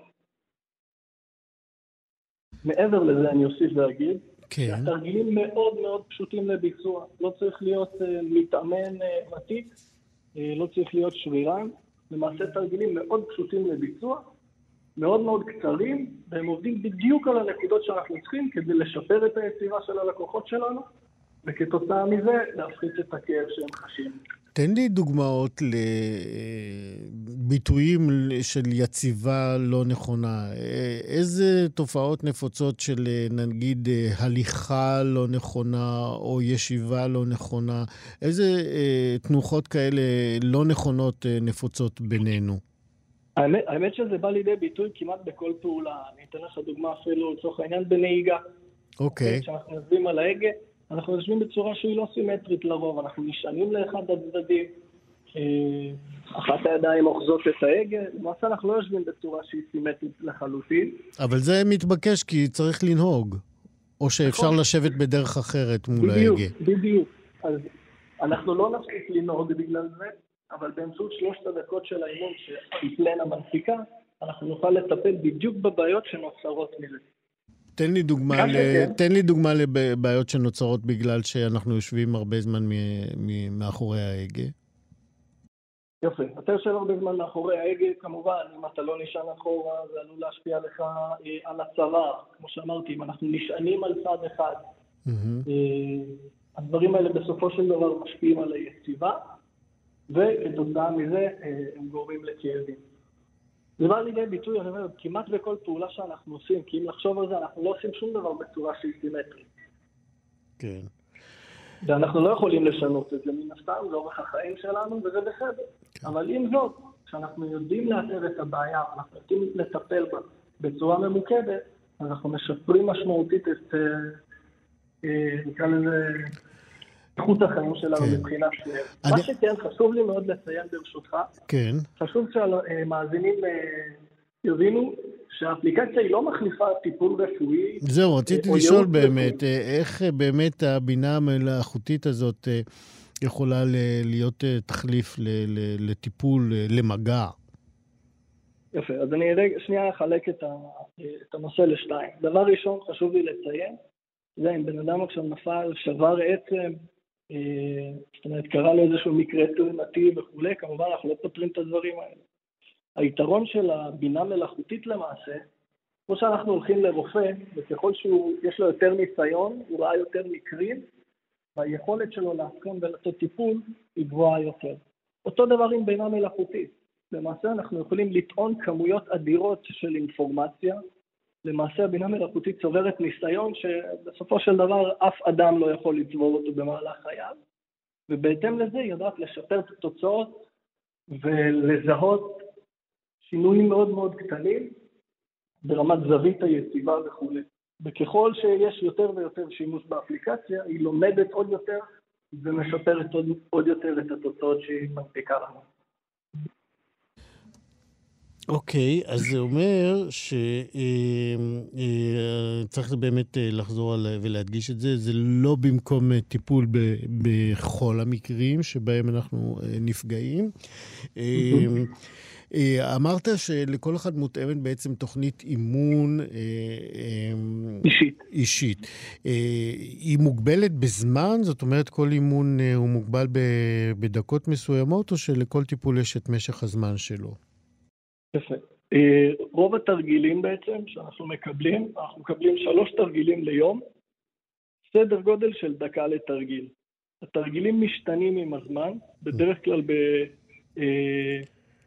בסבבים אה, של שבוע, אה, ולמעשה התרגיל, עוד פעם, הוא מותאם ספציפית אלינו, בהתאם לתמונות שצילמנו את עצמנו ובהתאם לניתוח האפליקציה. יכול להיות שאנחנו נצלם לא טוב ואז ההבחנה תהיה לא טובה? יפה. בדיוק בשביל זה יש לנו הדרכה, ממש מה שנקרא שלב אחר שלב, כדי לבצע את הצילום בצורה נכונה. אה, מי שיוריד את האפליקציה יראה גם תמונות לדוגמה, אה, וגם למעשה אנחנו נותנים פידבק על צילום התמונה, שהיא בוצעה בצורה נכונה, בזווית נכונה וכו'. כך שלא יהיה את הסיכון הזה באמת שכתוצאה מתמונה לא נכונה, יהיה אבחון לא נכון. הבנתי. אתם uh, מן הסתם מלווים את האפליקציה הזאת גם במחקרים כדי לבדוק את הביצועים שלה, נכון? נכון מאוד. Uh, מה, מה העליתם עד היום? אז אני אשתף אותך. כמו שאמרתי, השיטה למעשה היא פותחה על ידי אלכסנדר סרוקובסקי, והוא טיפל בלקוחות שלו בשיטה הזאת בשנים האחרונות בשלוש קליניקות שיש לו בגרמניה, והתוצאות הן פשוט מדהימות. א', גם, גם מבחינת הלקוחות האפליקטיביים, זאת אומרת שהורידו את היישומון, אנחנו רואים שעד כחודש אה, רובם המכריע רואים הבדל שהוא משמעותי. מה זאת אומרת אה, רואים? הם גם מדווחים על זה באפליקציה או בדרך אחרת שמגיעה אליכם? כן, כן, הלקוחות ממש ככה משאירים לנו פידבק ואומרים, שמעו, זה, זה עובד. תראה, זה כן. טיפה מפתיע, אני חייב להגיד, גם אני שאני בא מהעולם הטכנולוגי, בסוף אתה אומר, תראה, זה שלוש דקות סך הכל. זה כזה פשוט. ואתה יודע, אנשים טיפה סקפטיים, אני יכול להגיד, גם אני בהתחלה אמרתי, תראה, זה נראה לי טכנולוגיה מטורפת, איך זה עובד? עד שניסיתי, ואני על בשרי יכול להגיד, אני חווה לא מעט בעיות גב בחיי, ואחרי שאני ניסיתי, ואני יכול להגיד על בשרי, לאחר אימון אחד, אני הרגשתי שיפור משמעותי. כן, אה, ועכשיו... כן, ועכשיו אה, צריך להגיד, יש לנו את זה גם אה, בעברית, ולכן גם הישראלים יכולים להשתמש בזה, מי שלא שולט נכון, בשפות נכון. אחרות. מה אני אגיד לך? אני מקווה באמת שהאפליקציה הזאת תביא מזור לכל אותם אנשים שסובלים מכאבי גב, שזאת זוועה בפני עצמה למי שסובל ממנה. מקס גומברג, תודה רבה שדיברת איתנו. תודה רבה. להתראות. 60 החדש. עכשיו אנחנו עם uh, עוד uh, סבתא שחיכתה לסבתאות כדי uh, להוציא בעצם את ספר הביקורים שלה. לא רואים עלייך כלום. זהו שם אה, ספרה הראשון והחדש של אה, יהודית שכטר, שיצא לאחרונה. הספר הזה אה, מבוסס על אה, חייה של שכטר, שהיא כיום אה, כבר לא סתם סבתא, היא גם סבתא רבתא אה, לנין. אה, סיפור חיים שלה בעצם התחיל אה, בעכו, אה, שנתפסה אז כעיירת אה, עולים. אה, הסיפור המשיך אה, במעבר לתל אביב. של שנות ה-60. משם יהודית שכטר עברה לניו יורק ולפלורידה, וכל הדרך חזרה לישראל. חיים שלמים כאלה, מלאי תהפוכות. כיום יהודית שכטר גרה בקריית מוצקין, היא מאמנת אישית, מנחת סדנאות וגם מכשירה מאמנים. שלום יהודית שכטר. שלום, שלום. מזל טוב וברכות על הספר. וואו, תודה. תגידי, כן. למה לא רואים עלייך כלום? אה, אתה יודע, השם הזה נבחר כי פתאום מצאתי איזשהו משפט בתוך הספר, שכתבתי אותו ככה כחלק מהטקסט, ואז הבנתי שזה בעצם העניין, שלא רואים עלייך כלום, זאת אומרת, את תמיד נראית אה, טוב, את תמיד משדרת שמחה, עליצות, אה, חיים תותים, אבל בעצם את לא, את לא משתפת, את לא מספרת מה באמת קורה לך, מה באמת עובר עלייך. ועוברים דברים, ועוברים דברים, ועוברים דברים, ואתה, ואת נמצאת שם סגורה בתוך עצמך, ולא, ולא, ולא יודעת איך להיפתח ולהתחיל לדבר. ואז אה, כשזה קורה בעקבות אה, טרגדיה, כשאני מתחילה ללמוד, אה, בקור, אה, ללמוד בקורס אימון והופכת למאמנת, אני מבינה ש... זה שלא ראו עליי כלום היה בסך הכל אה, לא, לא אמיתי, לא נכון. כן. כי אה, לא ראו עליי, אבל אה, חבל, חבל. יפה. אז בואי בוא נדבר על טובה ברגר, אולי אה, כן. ממנה אנחנו נלמד יותר על אה, מה זה לא רואים עלייך. אוקיי. אה, מהקריאה באמת בספר אנחנו יודעים שגם אה, אם יש לה רגעי אושר בחיים שלה לטובה ברגר, הם תמיד מלווים באשמות כבדות. ספרי לנו למה. אמ, בעיקרון, אה, טובה ברגר היא דמות מאוד מורכבת. היא לא... היא אחת ש... מחליטה בעצמה, עושה בעצמה, עושה דברים, משנה, מנסה לשנות, מאוד עצמאית בדעותיה, אבל היא נמצאת בסיטואציות שמכריחות אותה אה, להיות אה, יותר סגורה ומכונסת, ומתוך זה היא מתחילה להאשים את עצמה באי מימוש הפוטנציאל, היכולות שלה, הרצונות שלה. וקורים דברים היא עושה מעשים, היא עוזבת, היא עוזבת את הארץ כאשר, אה, אה, והיא נוסעת בשליחות כאשר קשה לה בתל אביב, היא מחליפה כאשר נולד לה בן ו... אה, שמאובחן כחולה במחלת ניוון שרירים. היא מפסיקה את עבודתה כמורה והופכת להיות בעלת עסק. זאת היא עושה כל מיני דברים, אבל היא לעולם לא באמת בטוחה בדרך שהיא עושה. יש שם קושי. ו... זה, זה הקטע של ההאשמה העצמית, כש, כש, כשאני סגורה בתוך עצמי, כשהיא סגורה בתוך עצמה טובה, כשהיא לא מאפשרת לאף אחד להיכנס אל העולם שלה, אבל היא, היא, היא לא טוב לה. לא טוב לה. איפה היא מוצאת ביטוי לחוסר הסיפוק הזה, למצוקות של טובה ברגר, גיבורת הספר שלך? קודם כל, טובה ברגר היא אישה מאוד מעשית. במקום uh, לדבר על זה, היא הולכת ועושה דברים. היא תמיד עושה. עשייה היא, היא הדבר הראשון שהיא עושה. זאת אומרת, לא טוב לה פה, היא נוסעת לשם. לא טוב לה בעבודה הזאת, היא מחליפה מקצוע. היא לא מספק אותה המקצוע, היא עושה משהו חדש, היא הופכת למאמנת. טובה תמיד עושה ועושה ועושה. זה דבר אחד. הדבר השני, שבטח אה, די ברור, הוא הכתיבה. כי כתיבה היא דבר שטובה מאוד אה, אוהבת. טובה התחילה לכתוב אה, בגיל מאוד צעיר יומן. אה, טובה כתבה, זה לא מופיע בספר, אבל אני יכולה... כתבתי יום, כשבני נפטר, הוא היה בן 26, ואני, כל מהלך השנה שלאחר מותו, יום-יום כתבתי ביומן. יום-יום. זאת אומרת, וגם... אה, ואלה קטעים לא. שלא לקחת ונתת לטובה לא. ברגר. לא, לא נתתי אותם לטובה ברגר, הם קטעים שלי. בכלל אני מוכרחה לציין ש... חלקים רבים בספר הם לא בדיוק במאה אחוז אוטוביוגרפיים. נכון, בגלל זה זה טובה ברגר כן, ולא יהודית שכטר. זה, בדיוק. מלבד שמעון הוא היחידי, שמעון, הבן שלי, הוא היחידי שמוזכר בשמו האמיתי, כי כל מילה שאמרתי על שמעון היא מדויקת. אתה מבין? כל מילה. טובה, אה, בעצם אה, בגלל שהיא אה, עוברת כל כך הרבה וכל כך מעשית וכל כך עסוקה בדואינג, כן? כן. היא גם נתפסת כאישה חזקה, למרות שבפנים יש לה המון נקודות שבירה, נכון? נכון, נכון.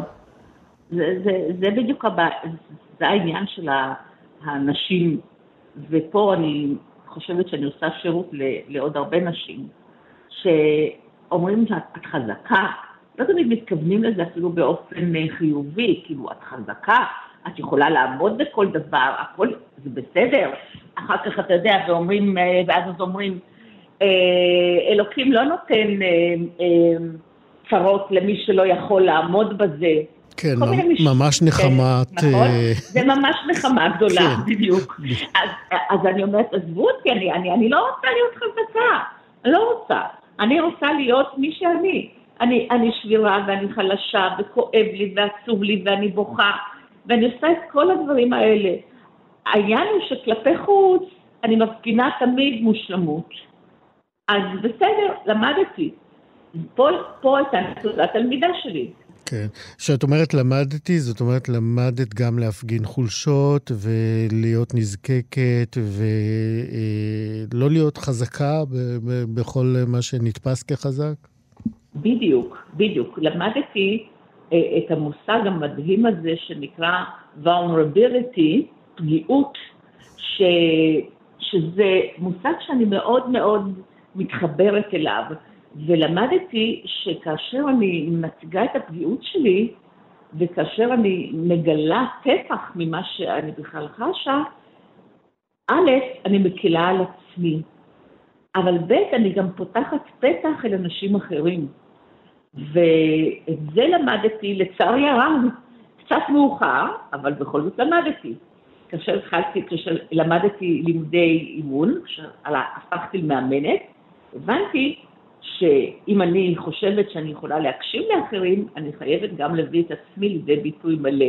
אם אני לא אעשה את זה, אני לא אוכל לעשות משהו. למה זה הכרחי באמת החיבור הזה?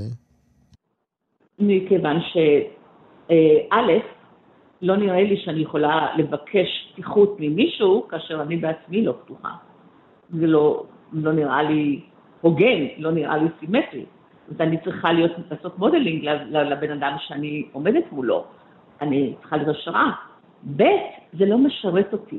כל העניין באימון זה ללמד אנשים לעשות דברים שישרתו אותם, לשנות הרגלים. להכניס לחיים הרגלים שכן משרתים. אבל כשאני מזהה שההרגל הזה לא משרת אותי, אז אה, אני חייבת לעשות את הסוויץ' הזה, וזה מה שעשיתי. כן. אמ, הסיפור המשפחתי של טובה ברגר, שאת אומרת שיש בו גם אה, משלך, אה, בעצם אפשר לומר שזאת מין דרך שהמשפחה עושה, דרך שמשפחה שלפי נסיבות החיים לא, לא כל כך היה לה סיכויים להיות מאושרת, ולמרות הכל את אומרת, המשפחה של טובה ברגר היא כן מאושרת. זאת אומרת, משפחה בכל זאת חזקה? תראה, אפשר לומר שהאסון שפקד אותנו עם מותו של שמעון, עם המחלה שלו בעצם, אה, לא הפריד בינינו, אלא חיזק את הקשרים במשפחה. על, על כך אין עוררין. במובן הזה, אני אומרת, המשפחה הייתה חזקה, כי כולנו ניצבנו מאחורי שמעון וכולנו עשינו הכל, הכל לרווחתו ולשמח אותו ולהפוך אותו לבן אדם המדהים.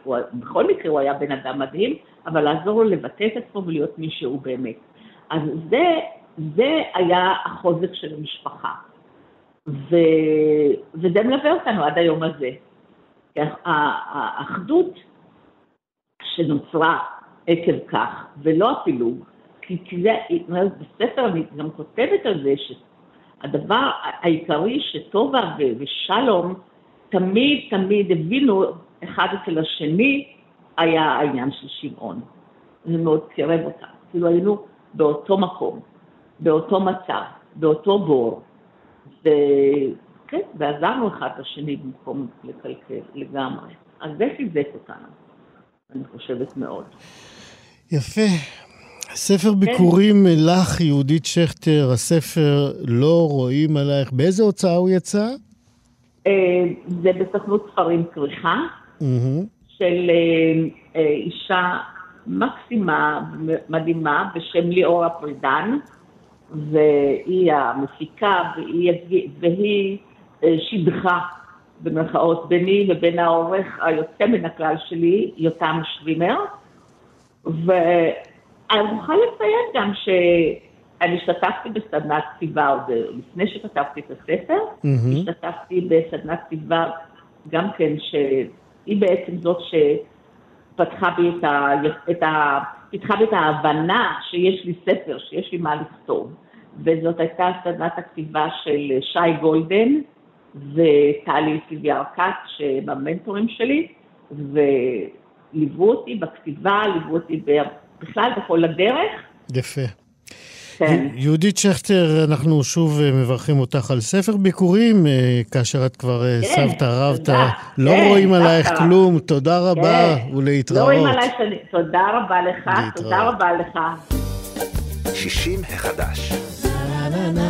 איזה כיף לשיר את זה, אה? נכון? זה שיר שלקוח מפרויקט חמוד ביותר, חמש סבתות ששרות, והסבתא הראשונה שאנחנו שומעים היא מיקי קאם, עוד סבתות שחברו אליה לשיר בפרויקט הזה הן חנה לסלו, חני נחמיאס, עינת שרוף ואירי תנאבי, והכל התחיל בגלל מה שרחלי מרחב, שהיא האימא הרוחנית והיוצרת של כל הדבר הזה, זה התחיל כשל, ממה שהיא קראה תאונת קריירה, עוד מעט אנחנו נסביר. אה, באביב 2012 אה, נולד הנכד הראשון שלה, אלון, וזהו מבחינתה היה איזה סוג של קו, קו פרשת מים אה, בקריירה שלה כאדריכלית בכלל. והקרבה הזאת והאינטימיות שנוצרה לה עם הנכד שלה, שהיא יצרה אותה, הנכד הבכור, ככה שחררה אצלה מעיינות של יצירה שהיא בעצמה לא הכירה בעצמה, והתחילה ככה לשיר לה, אה, לנכד מנגינות שהתנגנו לה בראש, אה, וכדי לזכור אותן היא פשוט כתבה להן מילים. אה, וכך היה פרויקט מוזיקלי אחד, ועכשיו יש כבר פרויקט אה, אה, מוזיקלי שני. רחלי פשוט יצאה לאיזה סוג של מבצע סבתא, היא גייסה את כל הסבתות הכוכבות לשיר את השירים האלה, והתוצאה היא באמת אלבום קסום שנקרא סבתא שרה שיר שמח, ששמענו, אנחנו נשמע ממנו עוד מעט עוד. שלום, רחלי מרחב. שלום, בוקר טוב. מה שלומך? טוב, תודה, בסדר. מתי יצא הפרויקט הנהדר הזה, סבתא שרה שיר שמח? לפני חצי שנה. Mm-hmm. כן, בחורף, תחילת החורף הזה. כן, אז הוא אה, יצא אחרי עבודה שניצחה עליה בכישרון רב חני נחמיאס. לא, אה, בואי, בואי, נלך, בואי, בואי נלך להתחלה באמת. אה, אה, בעצם התחלת לכתוב בגיל מאוד מאוחר, את כבר היית אדריכלית הרבה מאוד שנים. מה היה השיר הראשון הזה ככה שהתנגן לך בראש ומיד כתבת לו גם אחר כך מילים? האמת שהשיר הראשון היה שיר ש...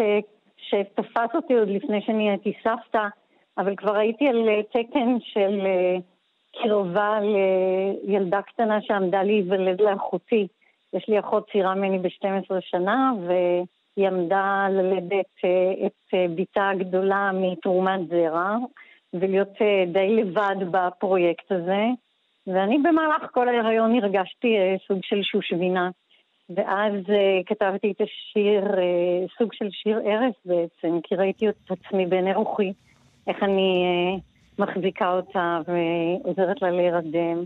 לילה קראת לשיר הזה. כן, נכון. בואי נשמע קצת ממנו.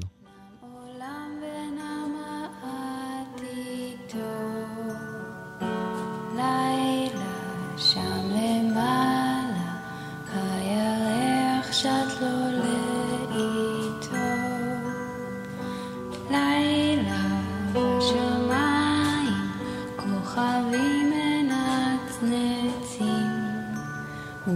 ובגן על שפת המים נרדמו כל העצים. איזה יופי של שיר ארס. היא, כמה פעמים היא כבר שמעה אותו? הילדה כבר בת 14. נפלא. אה, ואלון מן הסתם גם מכיר אותו, אלון נכדך הבכור. כן, כן. אבן אשר, כן. אוקיי, ואז באמת יצא הפרויקט עצים מדברים, ובואי נעבור לסבתא שרה שיר שמח. עצים רצים, איציק. איך? עצים רצים. מה אמרתי, וזה מדברים? וזה לא במקרה. כן, אה. אמרת מדברים, שזה נכון, הם גם מדברים, למי זהו. שיודע להקשיב. נכון, אבל, אנחנו לא יודעים אה, כמה העצים מדברים ביניהם. אני המון. שמעתי על זה שיחה מרתקת, על התקשורת שיש בין נכון. עצים, שהם מודיעים זה נכון. לזה, על מחסור במים ועל מחסור במזון, ואפילו... אה, נכון. כן, הם זה לא רק. מדברים, הם גם עוזרים אחד לשני. כן. אבל מה שכן, לא כולם יודעים להקשיב ולשמוע את מה שהעצים מדברים אחד אל השני, אבל כולם ראו עצים רצים. והשם של הפרויקט הראשון הוא עצים רצים. נכון, כי כל אחד, אה, גם אתה ראית כבר עצים רצים. בוודאי.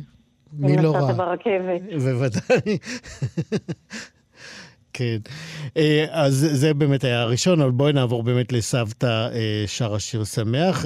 פנית, איך פנית דווקא לחני נחמיאס? אמ, האמת היא שהתחלתי עם אה, חנה לסלו. אוקיי. אה, אבל איכשהו אה, זה, זה התחיל ונקטע, והתחיל שוב ונקטע שוב, ואז אמרתי, אוקיי, אם לא חנה, אז חני.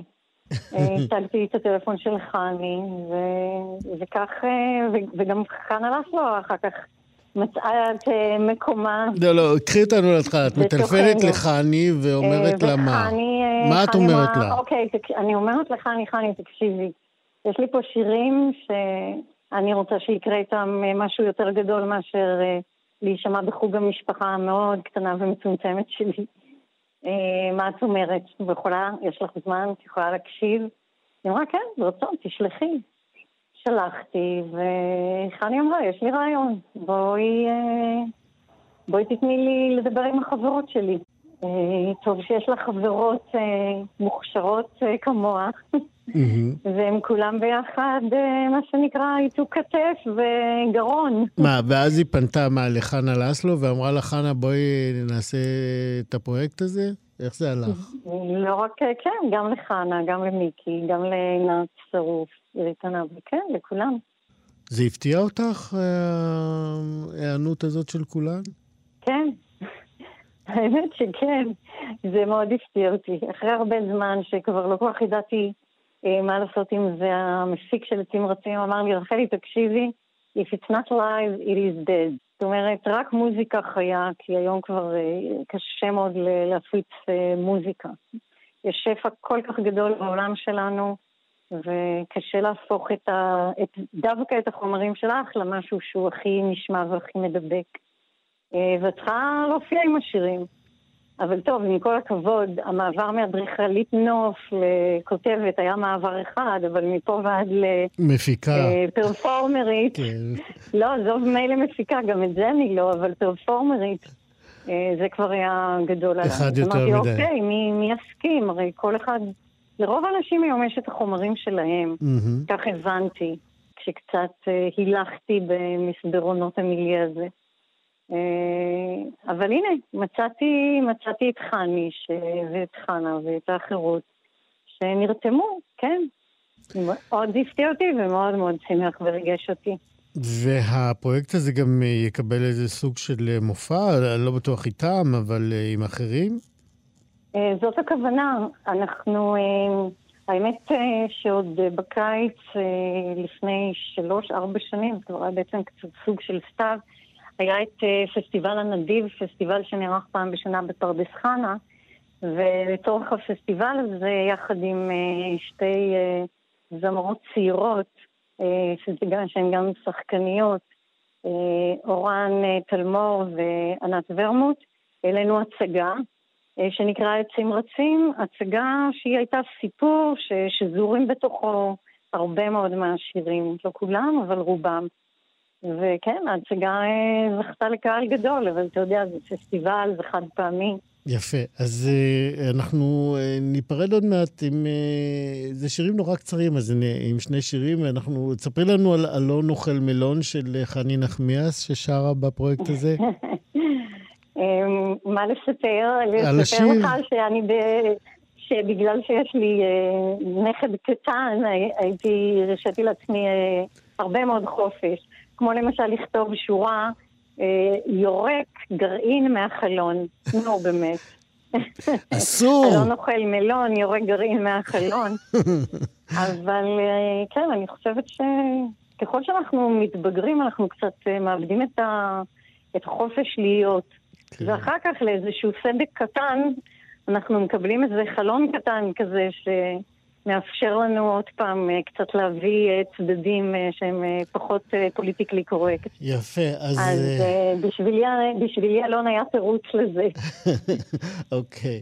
אז אה, אלון אוכל מלון, וגם אה, עכביש חוצה את הכביש של חנה לסלו, אנחנו עם שני השירים האלה, מתוך אה, הפרויקט עכביש. הנהדר הזה. אני אוהבת אותו. סבתא שרה שיר שמח. שימו לב לזקן ולחלש. רחלי מרחב, תודה, רבה. במה. בשמחה. תודה, הנה, אלון תודה. אוכל מלון, חני נחמיאס. עם הצלילים האלה אנחנו מסיימים אה, שעתיים של אה, שישי מחדש. תודה רבה מאוד שהייתם איתנו. תודה לצוות, טל ניסן, עורכת משנה ומפיקת התוכנית הזאת. תודה לדניאל פולק שעזרה בהפקה, יובל יסוד היה טכנאי השידור. אני איציק יושע, עוד אה, תוכנית של שישי מחדש בשבוע הבא. שבת שלום. אתן מאזינות ואתם מאזינים לכאן הסכתים. כאן הסכתים, הפודקאסטים של תאגיד השידור הישראלי. אתן מאזינות ואתם מאזינים לכאן הסכתים. כאן הסכתים, הפודקאסטים של תאגיד השידור הישראלי.